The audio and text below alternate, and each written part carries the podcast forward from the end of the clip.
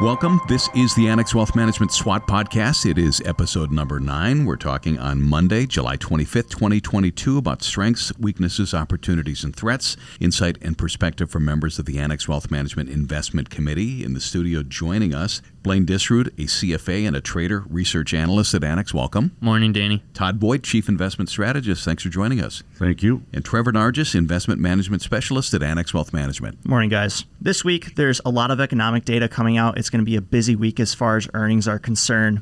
But I really wanted to jump into it right away and get at some strengths that we've seen kind of play out over the past few weeks here. I think one important thing that investors have really paid attention to over the course of the past week has been price action in the underlying indices. All your major indices, Dow, Nasdaq, S&P 500, at some point last week crossed above their 50-day moving average from the bottom. A lot of technical analysts would point to this as a bullish catalyst. Uh, I think it is something that investors are taking in stride given how hard things have been this year from a price movement standpoint and even fundamentals, economic data, so on, so forth.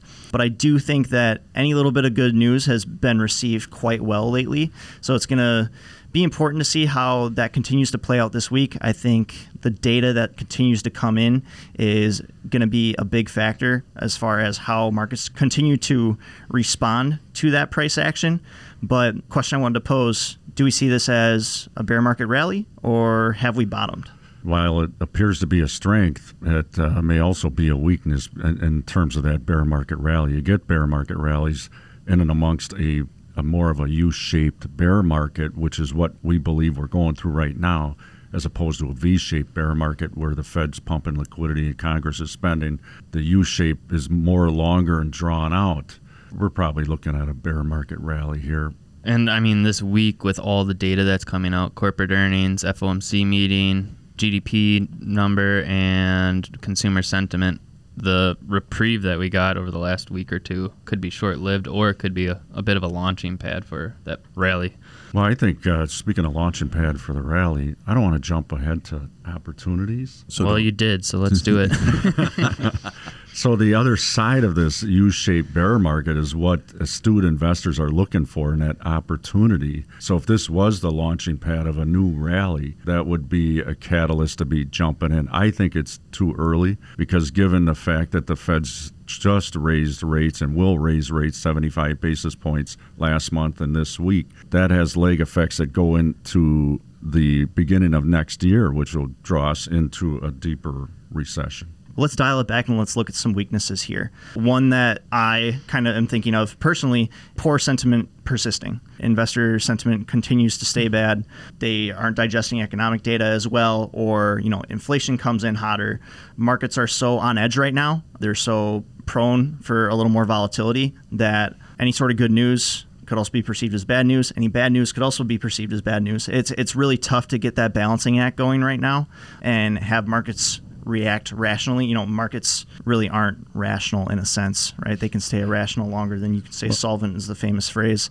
But a continued pessimistic sentiment from the market as a whole is something that we could very well see going forward, especially if we do see earnings start to uh, disappoint. And then at a micro level, it's the guidance from management on earnings that are going to be important this week. Not just the actual versus expected earnings, it's going to be everyone's looking for what management is going to be talking about for the rest of the year. From the fixed income side, we've got our second inversion of the year, and it's a pretty wide spread. It's wider than what it was going into 08 09. Not that that defies magnitude of a recession, but it's more or less signaling that a recession is on the horizon. Credit spreads are elevated, and that could remain the case. Let me just finish off the weaknesses. Given the bear market rally scenario that we're just talking about implies that there's further downside. And so that if you do have further downside in this market, it's going to lead you into opportunities. We touched on some opportunities earlier, but I think another one that still is top of mind at the moment, we talked about it a few weeks ago, would be the small cap equity space.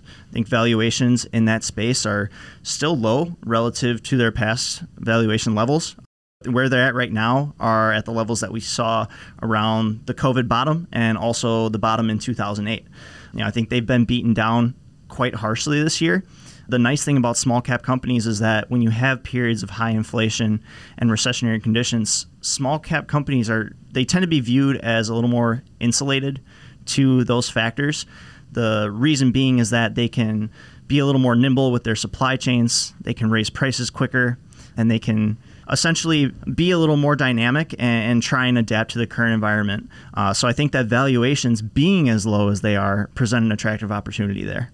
So in the threat area, you know, we got a GDP report coming out July 28th. It's going to be a key report because you got the Atlanta Fed GDPNow had gone from negative 1.2% expectation for GDP in the second quarter to negative 1.5 to negative 1.6 last week, and that would mean that by definition you'd have a recession.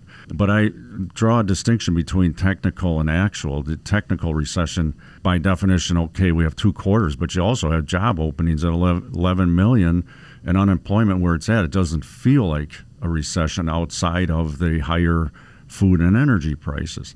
The real recession, I think, comes after the effects of these 75 basis points. These are abrupt changes in the Fed policy rates that will be felt in December, January. So if we have a deeper recession going into spring, summer of next year, find the bottom of that recession and work backwards six to nine months, and it'll tell you where the bottom of the market is. I also don't think that everyone completely comprehends the tightening cycle that's going on as well with what the Fed is doing. Everyone likes to focus on the rates, but there's considerable tightening with letting assets fall off the balance sheet we could be looking at them hiking into a recession too. That's something to note. What do you think it would take for the Fed to pivot from its current stance here? It's funny you say that because that's what the market is expecting next year, that they'll actually lower rates next year. I, I really think, you know, some things to me seem obvious, and that is not one of them. So I think they level off and they don't lower rates. They just stop with raising rates the tightening of the balance sheet a key index there is the Fed puts out a financial conditions index that you can get a handle on. It comes out every Wednesday. It looks at like over 100 indicators and, and it's showing you how tight financial conditions are. They are very focused on the inflation number and not as focused on em- employment at the very moment. Even if employment and unemployment start to move in a negative direction, I think they're still going to be very focused on what inflation's doing, and that's going to be their main objective at the very moment. Speaking of that, and that's a great point, is that in the fight against inflation, you're going to hear the word pause. Just raise rates 75 basis points this coming week, and you're going into a midterm year. I think the key word for August, September is listen for that word pause. And that just means that, and again, especially going into a midterm year, they might just lay off of that. On the inflation front, I, I think that you got a floor underneath inflation with owner's equivalent rent at 30% of CPI, actually in a rising trend. And then you got potential for a weaker dollar, which is also inflationary. So I think that given the, these factors, you're going to have inflation probably leveling off at that 4 or 5% area, and the Fed will pivot and pause to avoid recession and try to orchestrate this soft landing. I think we're in for a deeper recession come spring. But the good news is, as Derek had pointed out, that we're already seven months into this bear market that where the market peaked January 3rd. So the good news is we're already seven months into it.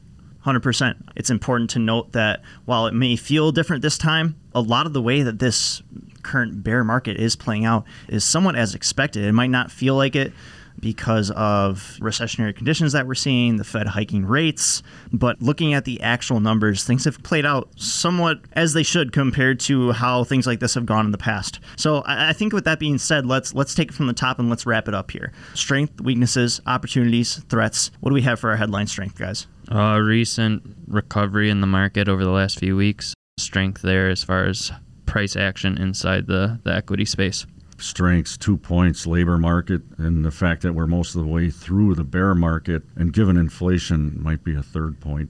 Tenure basically peaked at 348. If you don't expect it going above 348, given inflation at 9, might be telling you that the bond market expects that inflation to come down. I think wrapping it up here, headline weakness would be just a continued pessimistic sentiment across the board. B of A Global Fund Manager survey that's the net percentage of people saying that a recession is likely quite high relative to where we've seen in the past. As a weakness, guidance from management.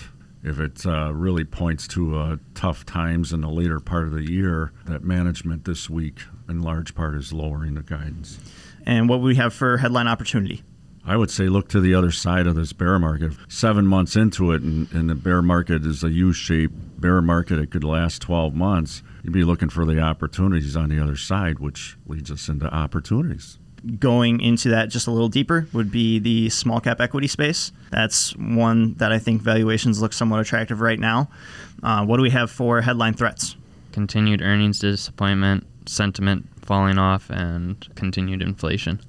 I would have a worse recession in early 2023 and a floor under inflation that it stays elevated. Blaine Disrood, CFA, a trader and a research analyst at Annex Wealth Management. Thank you. Thanks, Danny. Todd Boyd, Chief Investment Strategist. Thank you. Thank you. Trevor Nargis, Investment Management Specialist. Thank you very much. Thanks, Danny. This is the Annex Wealth Management SWAT Podcast, Episode 9, Monday, July 25th, 2022.